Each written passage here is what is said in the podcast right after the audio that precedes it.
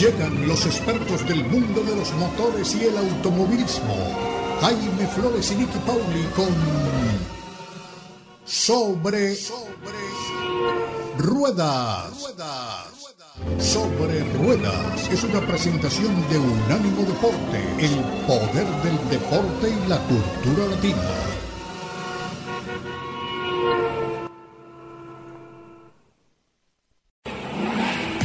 Sobre Rueda. Sobre Rueda. El programa donde rugen los motores. Todo bajo la lupa especializada de Jaime Flores y Nicky Paul. Con todo el análisis sobre el automovilismo en el mundo y la industria automotriz. Unánimo Deportes presenta Sobre Rueda. Sobre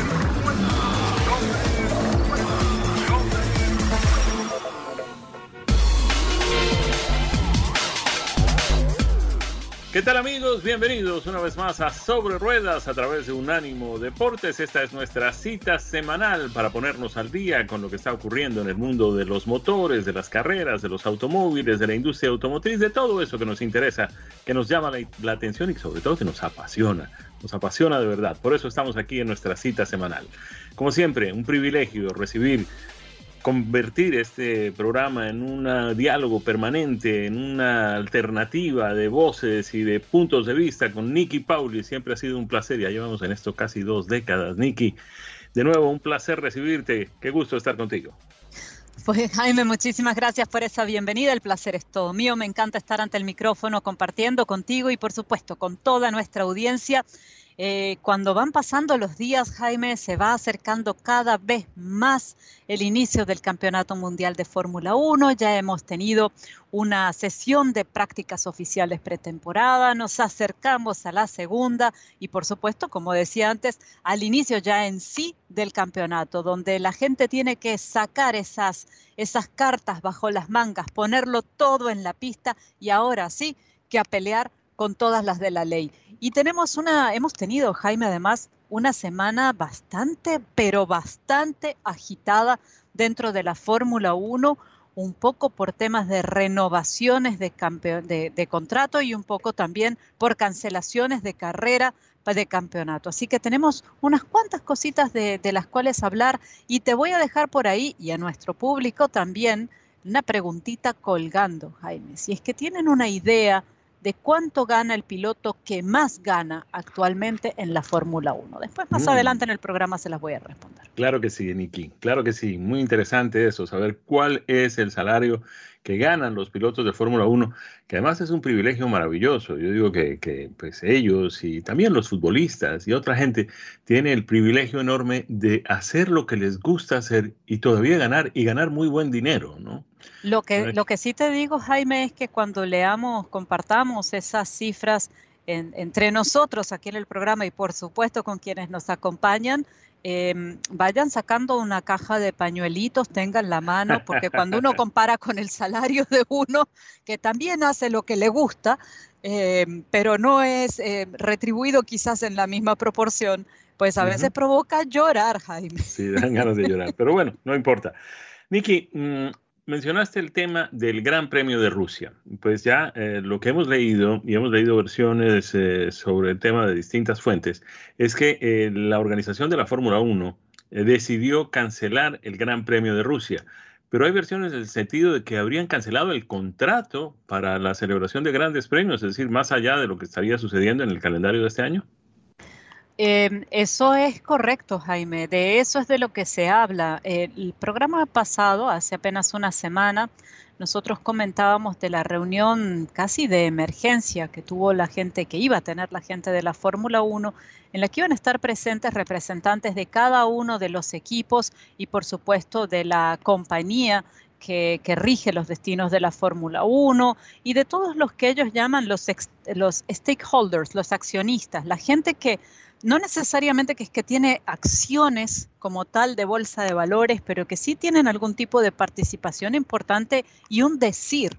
Tienen que eh, exponer su visión eh, también eh, de, si, es adecuado viajar a, Rusia en condiciones como las que, las, que hay actualmente. Cuáles eran las medidas que iba a tomar, cuál era el largo plazo. Había una serie de recomendaciones también de eh, el, COI, el Comité Olímpico Internacional, sobre cómo manejar este tema. Y la Fórmula 1, em, que no, no sorprende lo que, lo que decidió la Fórmula 1 en principio, Jaime, decidió también por su propio paso, por su propio peso, por sus propios intereses, tomando en cuenta no lo que le digan necesariamente afuera, sino lo que ellos consideran que debe hacerse desde adentro para su deporte, ¿no? Un poco no tomar el lineamiento del vecino, sino tomar de ese lineamiento lo que me puede funcionar a mí, adaptarlo y por supuesto tomar yo mis propias medidas porque este es otro tipo de negocio. Y como ser otro tipo de negocio, la Fórmula 1 eh, pues anunció eh, que rescinde el contrato con la carrera de Rusia.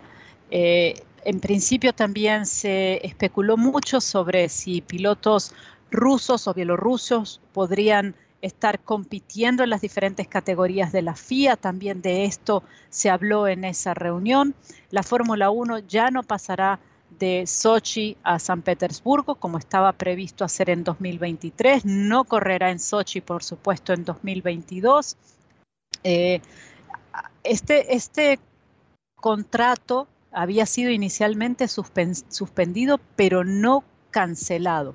Y posteriormente la Fórmula 1 confirmó que se había quebrado, se había roto este contrato para el Gran Premio de Rusia. Así que, Jaime, ¿qué nos traerá el futuro? ¿Qué nos depara el futuro? ¿Con qué carrera se reemplaza la, la del Gran Premio de Rusia? Em, hay varias cosas que todavía están un poquito en el aire. Mm, el tema de Nikita Mazepin, si va a estar compitiendo con la gente de Haas, se especula muchísimo el anuncio de Pietro Fittipaldi como piloto que lo reemplazaría.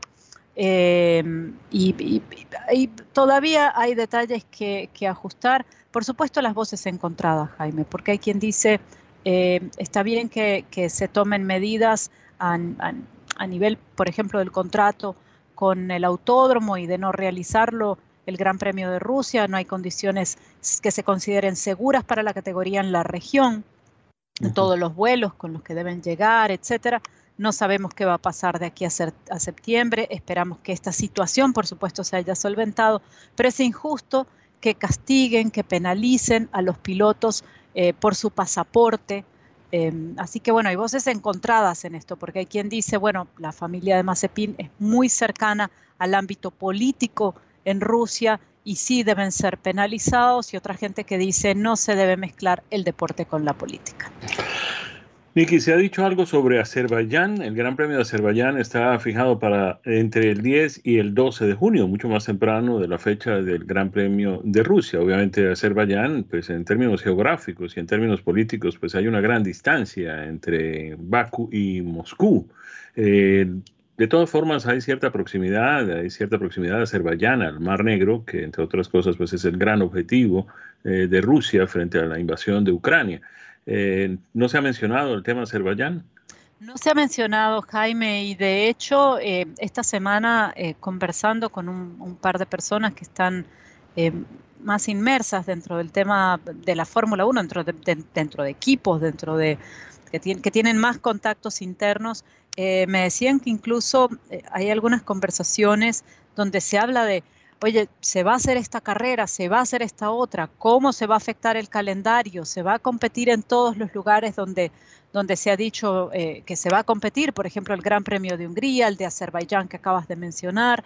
Eh, la realidad es que la Fórmula 1 no ha hecho un anuncio oficial sobre ninguna de estas carreras y que creo, Jaime, que como ocurrió anteriormente con el tema y de forma reciente con el tema de la pandemia, eh, hay decisiones que se toman al inicio de año eh, porque no las puedes aplazar, pero posteriormente vas tomando decisiones a medida que lo vayas necesitando y según se vaya moviendo este, este dominó.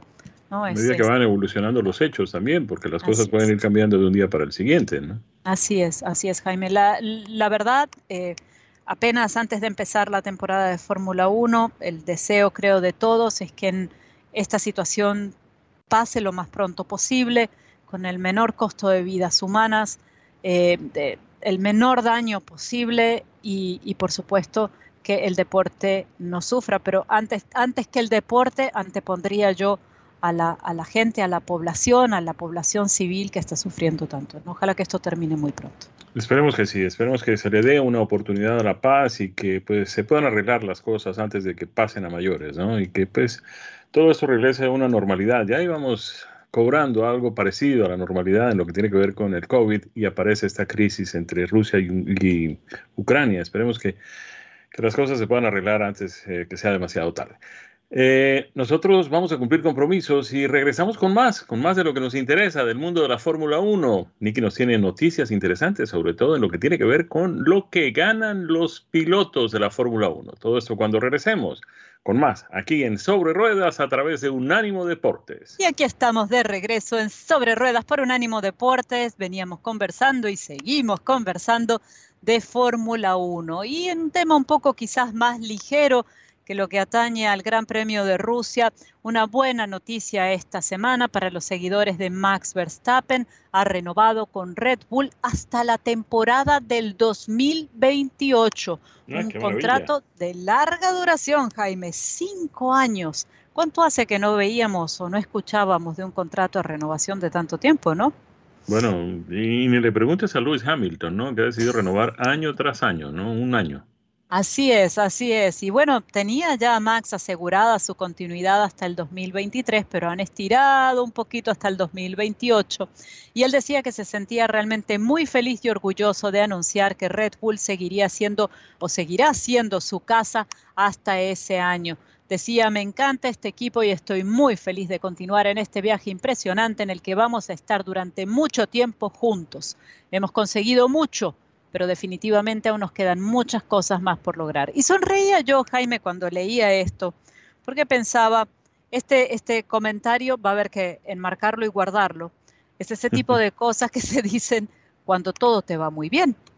Pero ¿qué puede pasar en cinco años? Pues pueden pasar muchas cosas. Incluso no sabemos qué puede pasar con exactitud en esta temporada en la que los monoplazas han cambiado tanto y en las que se especula, cuando no, que la mm. gente de Ferrari eh, ha logrado cierta ventaja competitiva en términos de, motor eh, para, para, este año, ¿no? Respecto a Mercedes y respecto a Red Bull incluso. Pero a este punto esas son meras especulaciones. Eh, los equipos ni confirman ni niegan.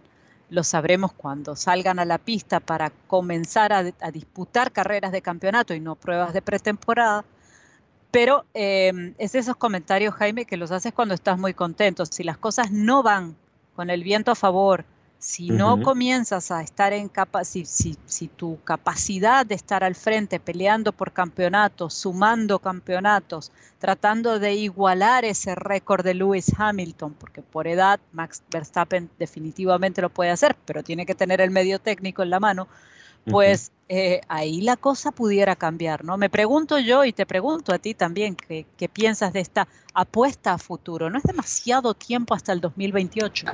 A ver, sí, sí, eh, teóricamente lo es, obviamente pues se trata de cinco años y cinco años en Fórmula 1 es una eternidad, yo creo que son dos eternidades, ¿no? Pero mm, eh, si tienes en cuenta la personalidad de Max Verstappen, si tienes en cuenta pues su formación, el apoyo que su padre con su experiencia también en el mismo tema de la Fórmula 1 le está dando en los aspectos que tienen que ver con lo psicológico y con lo técnico, me parece que Max Verstappen tiene la madurez suficiente como para manejar las situaciones difíciles que puedan presentarse a lo largo de estos próximos cinco años. De manera que, pues, sí, es decir, no es, si tú me dijeras que esto lo estamos haciendo con Sebastian Vettel, por ejemplo, que no tiene esa madurez y esa, a pesar de que es mayor, bastante mayor que Max Verstappen, pero no lo vimos cuando tenía esa edad, esa misma madurez que ya ostenta Max Verstappen con toda claridad, pues eh, sería diferente. Pero yo creo que en el caso de Max no me parece muy arriesgado firmarlo a cinco años. ¿Cómo quedó el checo en ese negocio? Eh, pues el checo tiene firmado hasta el 2022, Jaime. Y mm. de hecho, bueno, me imagino que más temprano que tarde habrá que comenzar eh, a hablar de la renegociación de ese contrato. En este momento, Max Verstappen, como decíamos, es el que tiene contrato a más largo plazo, 2028. En el segundo lugar estaría Lando Norris, que tiene contrato hasta el 2025, Charles Leclerc en Ferrari hasta el 2024, igual que Esteban Ocon hasta el 2024. Hasta el 2023 ya están firmados eh, Lewis Hamilton y Daniel Ricciardo. Y después tenemos a la mayor parte de los pilotos hasta el 2022. Ahí está el Sergio Checo Pérez, Carlos Sainz, Fernando Alonso, Pierre Gasly, Yuki Tsunoda, Sebastián Vettel, Lance Stroll, Wang Su, el piloto de China, Alex Albon, Nicolás Latifi, Mick Schumacher y Nikita Mazepin, que bueno, por supuesto está eh, eh, en veremos. En el caso de George Russell y de Valtteri Bottas, se habla de contratos multianuales, pero no nos han dejado saber cuál es esa fecha límite de contrato. Muy bien. Nicky, mm, ¿es conveniente para Sergio Pérez mm, seguir así con el contrato hasta el 22? Quién sabe, pues ya que Max Verstappen tiene firmado un contrato por cinco años, seis años más, eh, como primer piloto de la escudería, de pronto esto le deja abierta una posibilidad a Sergio de irse a otra escudería donde pueda tener esa condición de, quién sabe, llegar a ser el primero. Eh, sí y no. Y el, el sí, Jaime, es porque no sabemos, eh, teniendo, teniendo un eh, contrato hasta 2023, por ejemplo, Lewis Hamilton, dices, está bien, ahí se puede abrir una muy buena posibilidad. Em, quizás si las cosas van bien en Ferrari y Sainz no alarga contrato, pudiera abrirse una posibilidad allí. Pero fuera de esos, de esos líderes dentro de la Fórmula 1, Jaime, es difícil plantearse estar en un mejor equipo que Red Bull en este momento. Entonces, eh, y de nuevo, tendremos que esperar que arranque la temporada para saber exactamente dónde está cada una de las escuderías con este nuevo modelo de monoplaza em, y, y, qué tanto puede pelear Sergio eh, por, un, por un campeonato. ¿no? Por otra parte, eh, quedándose dentro de Red Bull, me pregunto también si se habrá asegurado ese puesto de primer piloto por escrito Max Verstappen dentro de la escudería y de ser así, si esto permitiría que realmente Sergio Checo Pérez tenga un chance, más allá de que tengas el auto, tienes el chance, tienes el apoyo, te van a dejar pelear limpiamente las carreras, las piezas van a ser iguales para los dos o a Sergio le van a caer las piezas de prueba, las piezas que hay que, que, hay que, pulir, que hay que definir cómo, cómo funcionan. Em, son muchas preguntas. Y una adicional a esto es, si bien es cierto que no es el piloto el que negocia los términos del contrato, porque para esto un piloto a ese nivel, como Sergio, como Max Verstappen, tienen gente que está más que muy capacitada para, para llevar adelante esas gestiones, también es cierto que en el día a día Jaime sí te quita un poco de foco de lo que, de lo que estás haciendo y realmente el foco del piloto tiene que estar en ganar carreras, no en, terminología legal o en estar tratando de definir si sigues o no sigues y en esa incertidumbre que te genera, ¿no? Decir, voy a estar en la parrilla de la Fórmula 1 el próximo año o no. Lo que sí es cierto es que con tanta renegociación de contrato que termina en 2022 y que hay que extender o finalizar, eh, vamos a tener un movimiento de mercado de pilotos tremendo esta temporada. Ahora, eh, a mí me da la impresión de que quedó muy claro que pues eh, Sergio Pérez era el ministro de defensa de Max Verstappen, así lo catalogaron, cuando pues le dieron inclusive un reconocimiento por la labor que cumplió en la última prueba de la temporada del año pasado, en la que permitió físicamente que fuera Max Verstappen quien tuviera la oportunidad de pelear en la última vuelta eh, con Lewis Hamilton, no solamente la carrera, sino el campeonato. Y eso se lo debe en buena parte al trabajo que hizo Sergio, pues eh, manteniendo a raya a Hamilton cuando era necesario. De pronto queda ya como, como, un, como algo firmado, que, esa será la función de, de Sergio en la próxima temporada también, Nicky. Me gustaría responderte que espero que no. Espero que no, porque es muy difícil y no tenemos el neumático de cristal para ver el futuro, pero eh, a uno, a mí, a ti, creo que a la mayor parte de nuestra audiencia nos gustaría ver una pelea abierta, una pelea en la que eh, dentro de la misma escudería Sergio y Max tengan las mismas posibilidades en cuanto al medio técnico, al apoyo de, ingenieros, de mecánicos, de toda la escudería y que puedan pelear en buena lid. Llegando ya después de mitad hacia final de temporada, será cuestión de sentarse a ver en dónde está cada uno dentro del campeonato y cómo, en función de lo que conviene al equipo, uno puede apoyar al otro. Pero quisiera creer que si es el caso de que Max tiene que apoyar a Checo porque Checo está adelante en el campeonato, eso es lo que va a suceder. Me encantaría. Claro que sí. Aquí estamos de nuevo con ustedes, iniciando el tercer segmento de nuestra edición de hoy de Sobre Ruedas a través de Unánimo Deportes. Y estamos hablando de Fórmula 1. Estamos hablando de una temporada que ya está a punto de comenzar. Estamos apenas a cuestión de días. El Gran Premio de Bahrein, con que se abre la temporada, tiene lugar el próximo 20 de marzo obviamente el fin de semana completo tendremos pruebas de clasificación, en fin, todo ese tipo de cosas. Eh, de manera que pues el fin de semana del 18 al 20 tendremos Fórmula 1 en Bahrein.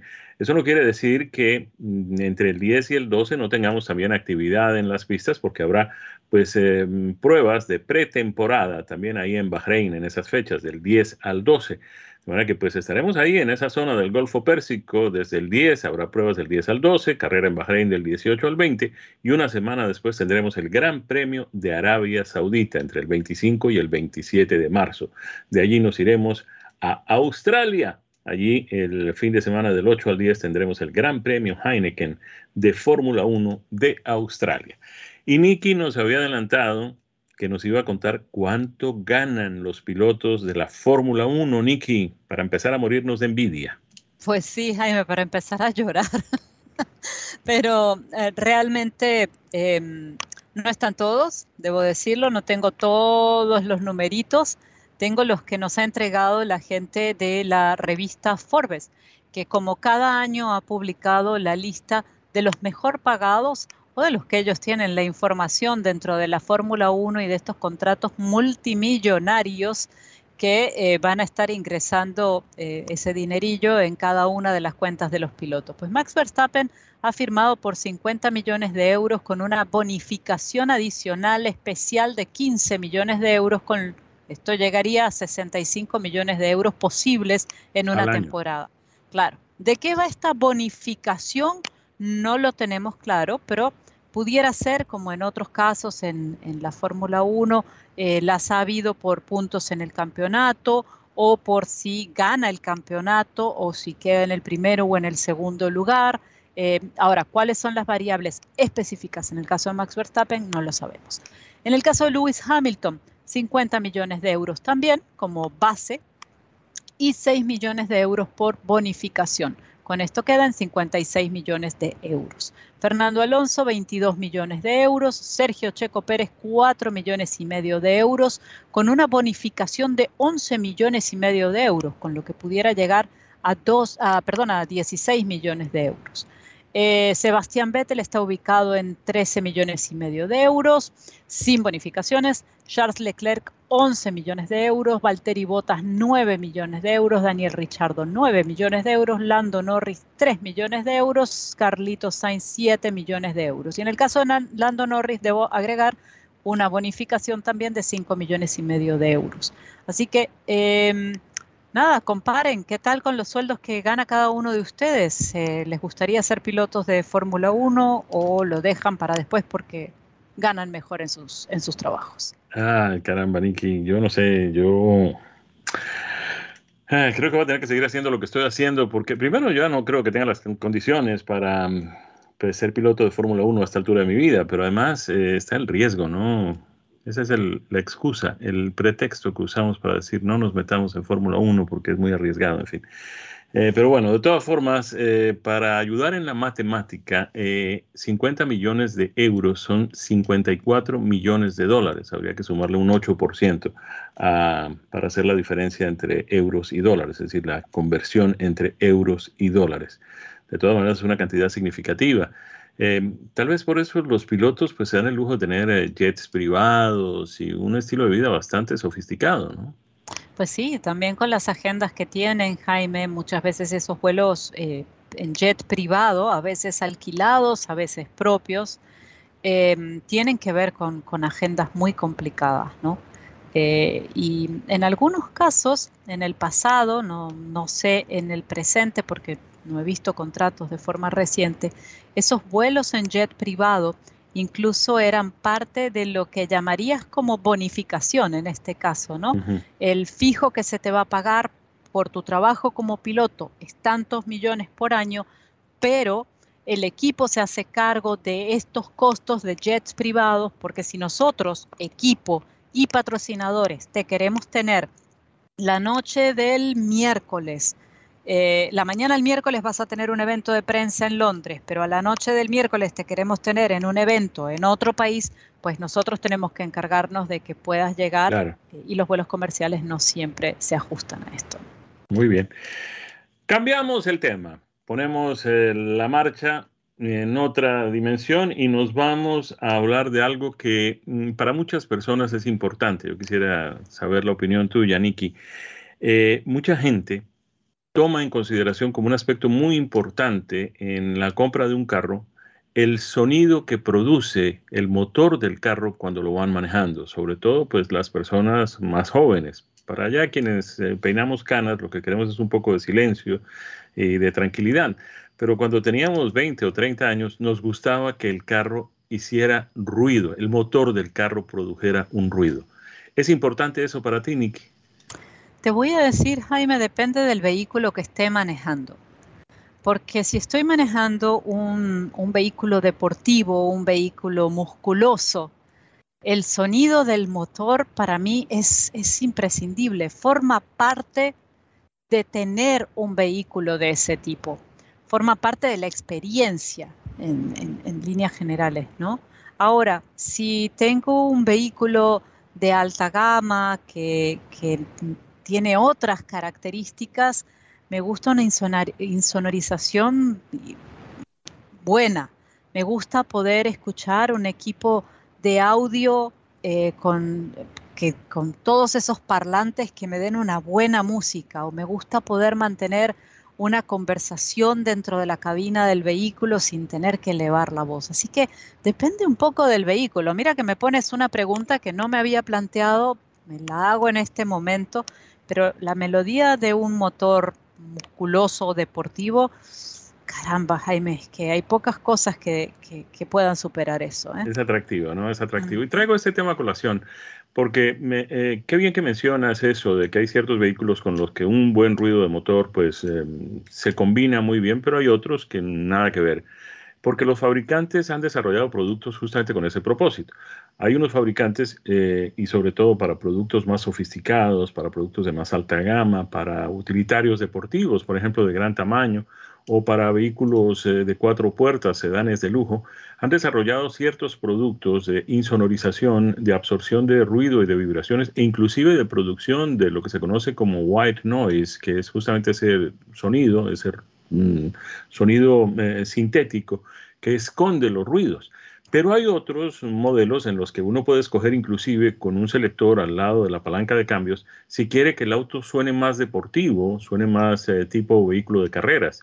Y obviamente también conocemos la gente, y, esto lo vemos muchísimo encima, en la gran feria de productos eh, de, de accesorización de automóviles en Las Vegas, que venden ciertos kits para cambiar el sistema de silenciador mm, del vehículo justamente para que hagan más ruido. Nosotros, como no teníamos ninguna de estas sofisticaciones en mi época, lo que hacíamos era quitarle el silenciador y listo, no pasaba más nada.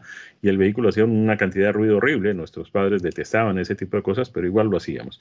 De manera que sí, evidentemente, pues el ruido que produce o el sonido, depende cómo quieras llamarlo, nuestros padres lo llamaban ruido, pero nosotros lo llamábamos música, eh, pues eh, dependiendo de a quién le llegue, pues es importante o deja de serlo. Lo que realmente vale la pena notar es que los fabricantes tienen en cuenta justamente pues esas preferencias que pueden tener eh, varios diferentes segmentos del mercado y tienen productos que se adaptan a unos como tienen productos que se adaptan a otros. De manera que pues eh, siempre cuando uno vaya a comprar un auto pues vale la pena tener en consideración eso. Si lo que uno quiere es silencio, paz y tranquilidad, pues fíjese que su vehículo tenga insonorización y absorción de ruido y vibraciones, pero si lo que quiere es un ruido deportivo, pues también busca un producto que tenga esa característica. Y de hecho, Jaime, te voy a decir, creo que hay pocas melodías que superen un B12 de Ferrari. Uh, claro no me imagino en uno de esos autos, no me imagino en un rosa sin sonido, por ejemplo. Claro que sí.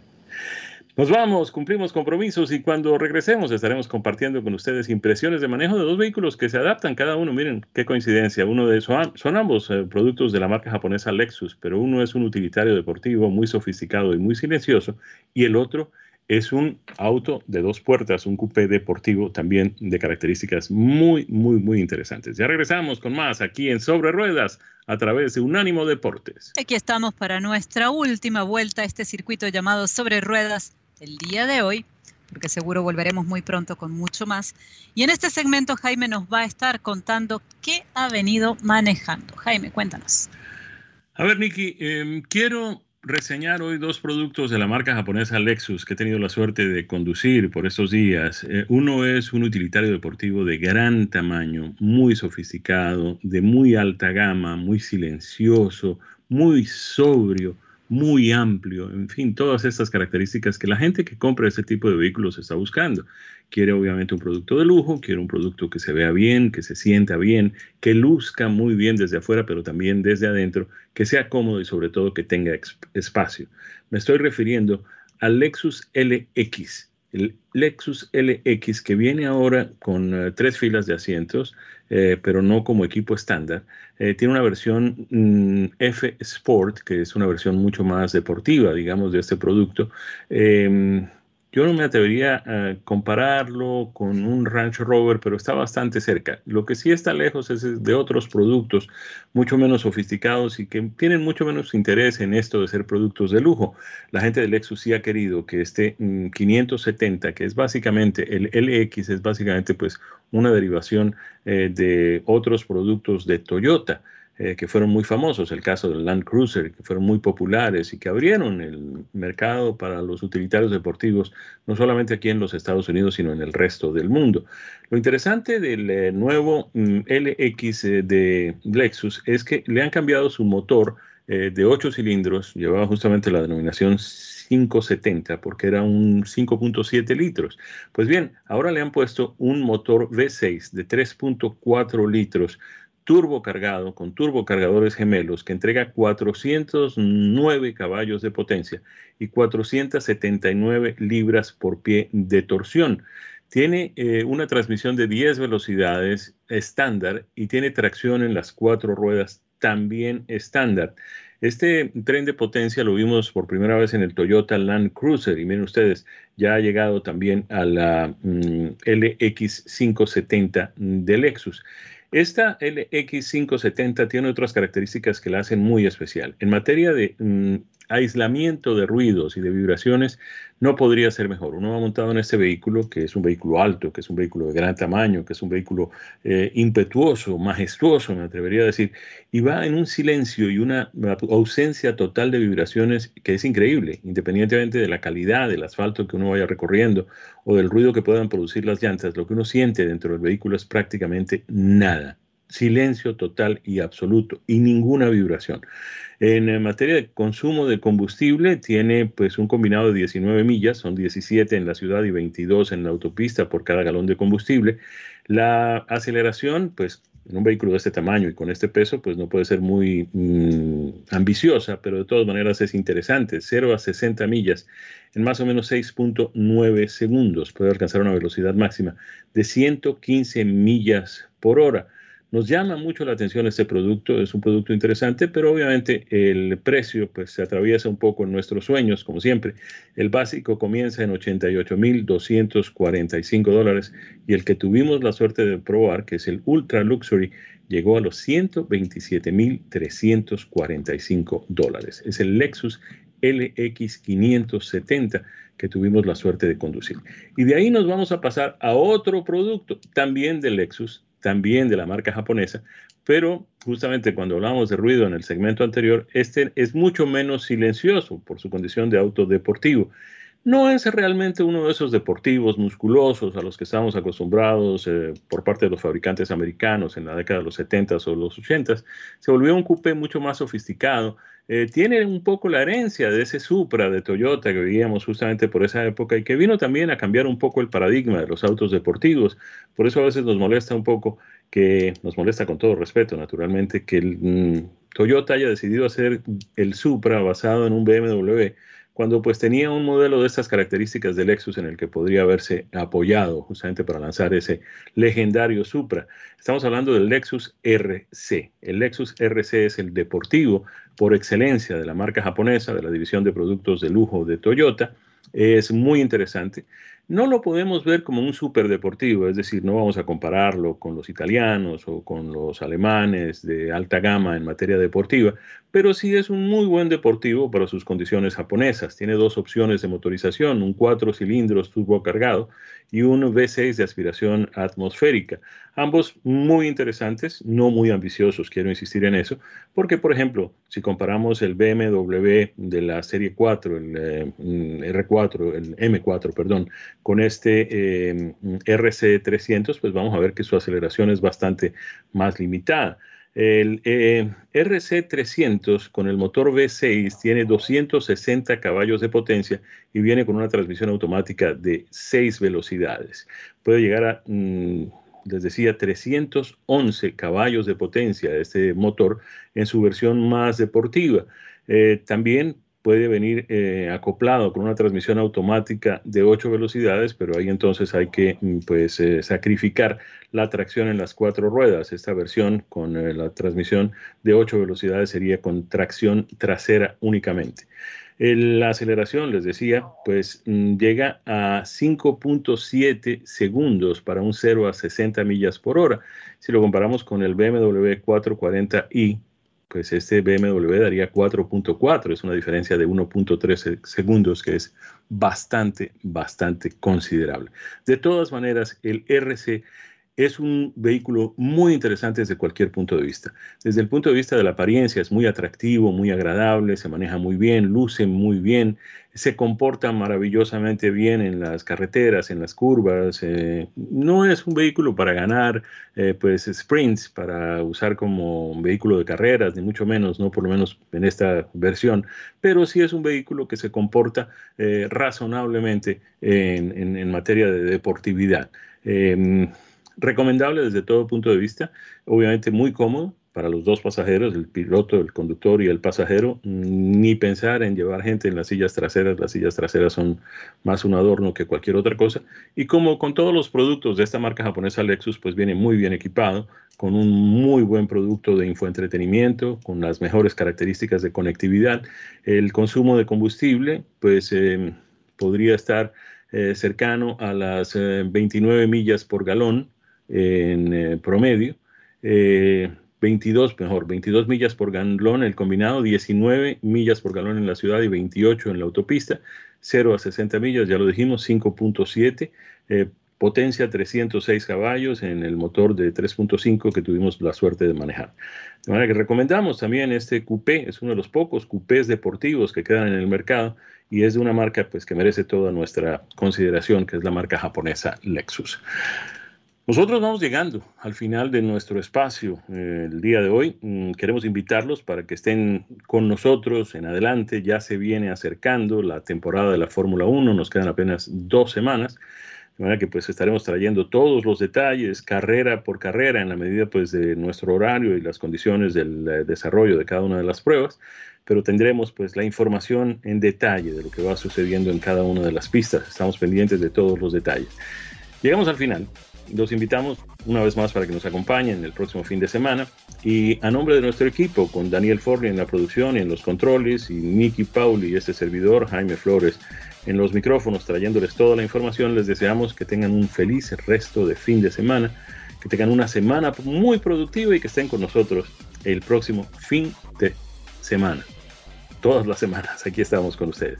Felicidades para todos, que la pasen muy bien. Esto ha sido Sobre Ruedas, una presentación de Unánimo Deportes.